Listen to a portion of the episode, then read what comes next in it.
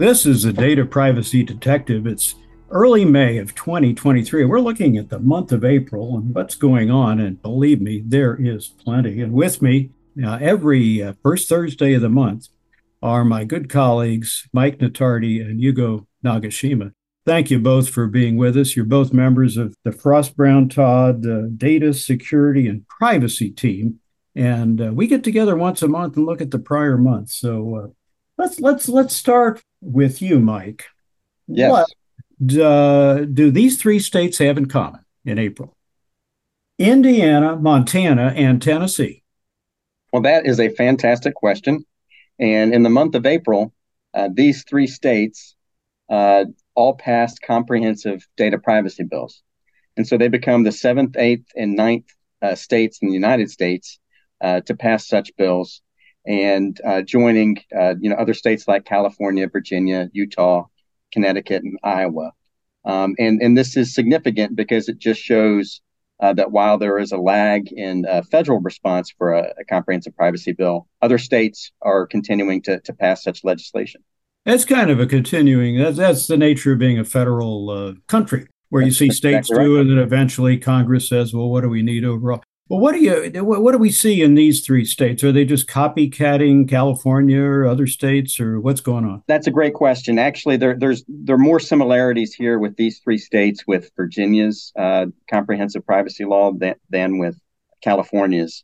There is for both Montana and Indiana, there isn't a revenue threshold in order to to fall under the statute, but there is a a number of individuals or consumers data that you might be collecting or, or, or using uh, throughout a year that would get you under a threshold. Uh, Tennessee does have a revenue threshold. But the important thing here is the distinction between California and these other states is that uh, Indiana, Montana, and, and Tennessee are going to be accepting out employees and B2B communications, business to business communications. Well, let's pause on that a minute. So anything having to do with an employee and the employer, not covered.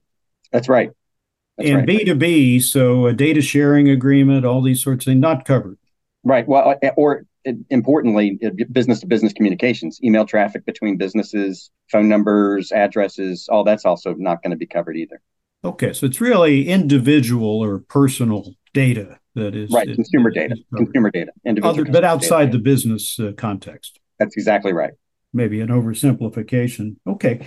Tennessee, I understand, adopted something about NIST, N-I-S-T, and tell us what that is and, and why is this interesting? Yes, they, they added a requirement that that companies uh, comply with the, the NIST privacy framework or other uh, similar privacy frameworks that, that contain uh, similar uh, accountability standards. And why this is important is because it's the first state that has done this.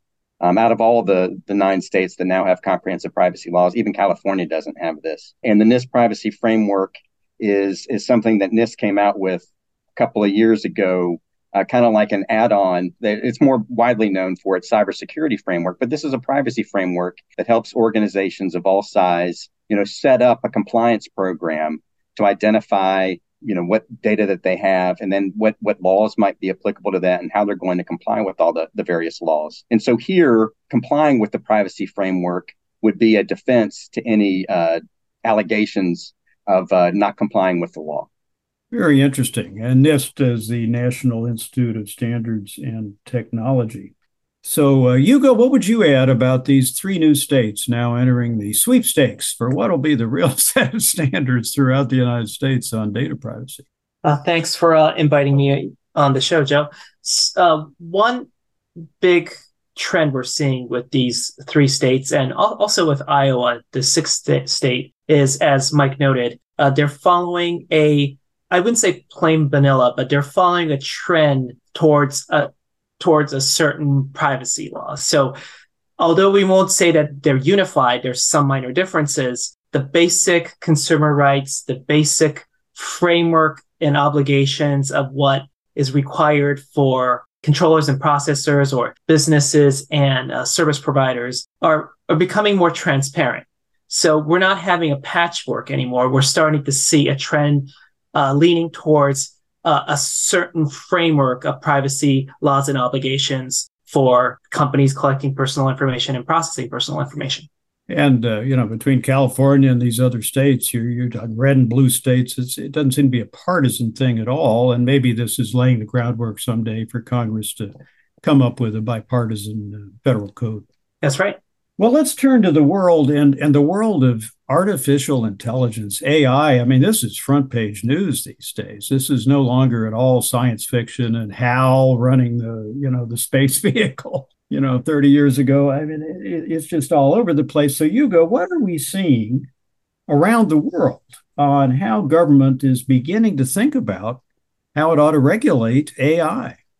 That is the million dollar question or billion dollar question. Um, there's a large trillion. Let's let's call it right. whatever big question. Whatever the large sum of money. Um, well, let's first start with uh, Europe because they tend to lead uh, in the areas of privacy and AI. Uh, in Europe, politicians are calling for new rules, so they're going for a you know government initiated uh, top down approach in regulating AI, like they did with uh, data privacy with GDPR.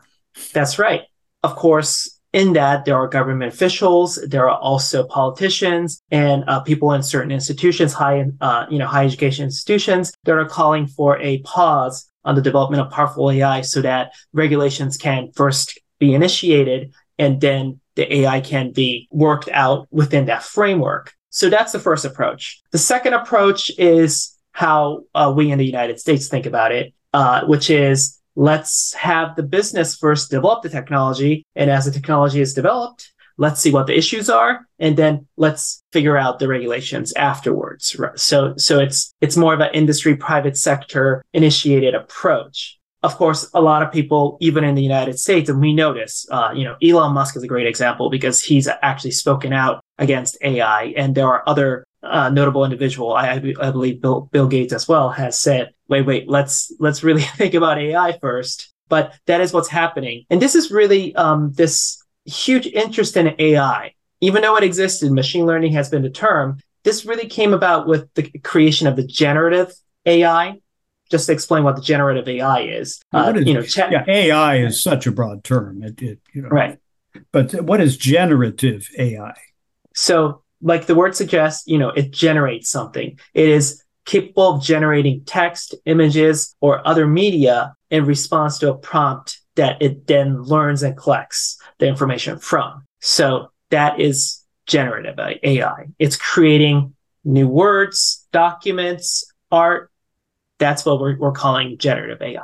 And uh, on April 29th, uh, the, the G7 ministers met and they, they discussed these AI risks. What did we learn from that? So, yes, uh, just a Saturday, um, uh, the G7 met in, I believe, Japan, and uh, the ministers of each country discussed how digital infrastructures and G7 ministers can basically work together to imp- implement a human centric. So, this is an OECD principle of controlling AI a human centric. So we have to think about people first uh, approach of regulating AI. And this is only a kickoff discussion. This doesn't really lay down the rules or anything, but it's setting down the principle that all the G7 countries would agree to following the the OECD principles of human centric uh, development of AI.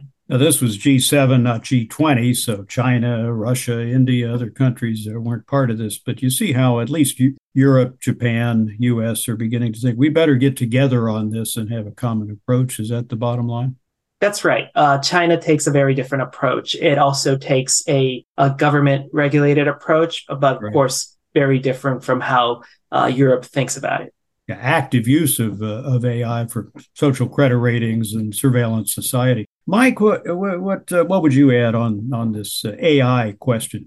Well, I think that that uh, you know computers are a tool, and what this is is an attempt to to make sure that the tool doesn't uh, get out of control, uh, doesn't control us instead of us controlling it. Um, and I think it, it's it's smart for for these G7, the you know what I would call freedom loving uh, democratic uh, countries realizing that they need to take the leadership and get out ahead of this as, as much as they can before the technology just is we can't bring it back into the in, into the box Well, I'll share one example before I go to our third topic today. Yesterday, we did a little experiment. Google has a, an AI function called Bard, B A R D, and you can supposedly uh, ask it to write in Shakespearean language, you know, a poem or a sonnet or whatever it may be. So we asked Google, Bard, to draft an essay on how Trump would present Napoleon's military tactics at Waterloo and to post an image of Trump uh, on the battlefield.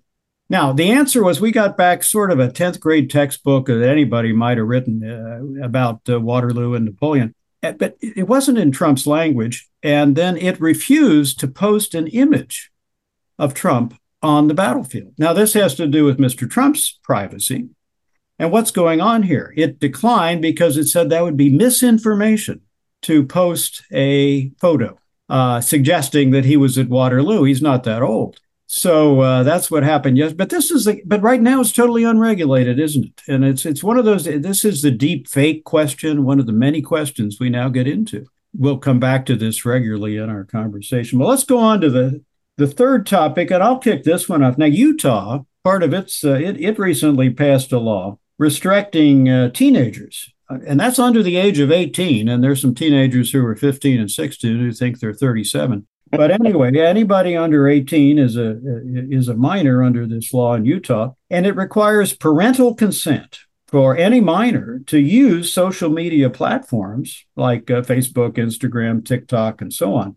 And uh, this raises all sorts of questions. You know, the platform, for example, requires a curfew blocking users uh, under 18 from accessing the account from 10:30 at night to 6:30 a.m. in the morning. I suppose that's Utah time, not Eastern time. And uh, it's a little unclear how this will get enforced.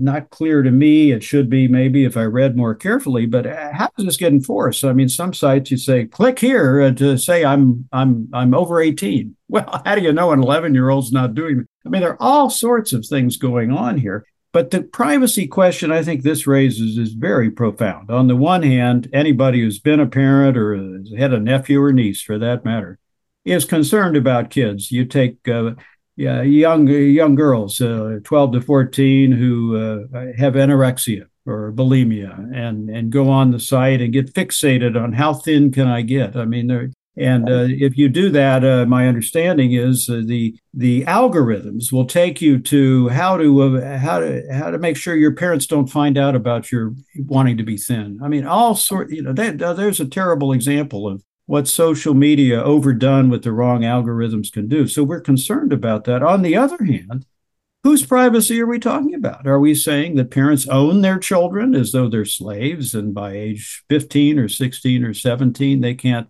begin to express themselves? Really challenging stuff, isn't it? So let me let me get Mike, what are your thoughts on this one? Well, I, think that it's it, it's a recognition of, of the power of, of social media um, I would note that it's not just a, a, problem, an addictive problem for, for children, but also for adults. Um, yes, indeed. And, and, I think that it's uh, an attempt to try to get our arms around as a society, giving parents a tool maybe to combat this. Uh, but your privacy questions that you raise are, are profound. That's something that I think that we're going to have to pay attention to. Hugo, your thoughts, please my thought is on one hand, as Mike has said, you know, it's giving parents a tool, um, which is great, but the approach is a little uh, too strong in that not everyone has great parents. Uh, and that's something that the law obviously cannot take into consideration. It gives the parental consent. That means the parent or the guardian a very strong power. But what if you have bad parents who do not really understand their ch- child, who has um, uh, certain uh, thoughts and, and, wants to express certain feelings. Uh, for example, if, if they are, uh, you know, a social minority, their parents may not consent and let them look for certain things, but the child who's, a, you know, a young adult should be able to express his or her feelings. And another point I wanted to add, uh, this law is um, rather unique in that it gives the minor account holder a private right of action. Let me interrupt. Which, Who's the minor account holder? The parent or the child or what? Right. And that's a question. You know, I would think it, it would not be the child who would be able to file a lawsuit. So it'd be the parent or the guardian. But again, you know, does the parent need that kind of tool? that that seems a little extreme when the parent already has certain control given by the law to um, you know uh, have a curfew on their child. So it, it's a very unique law, and the damages can go up to uh, two thousand uh, it's two thousand five hundred dollars or actual damages if it's greater. So it's a it's a significant uh, law. So this is this is an aspect that uh, we should keep on following. A lot to think about. Well, it was a busy April. T.S. Eliot called April the cruelest month. I don't know if we'll call it that. May's been a little chilly in a lot of the United States, but a lot going on. We'll come back to it in June and when we look back at the merry month of May. Mike, Hugo, thank you so much for taking us a tour down April 2023 data security and privacy. And as always, I will remind our listeners protecting your personal data begins with you.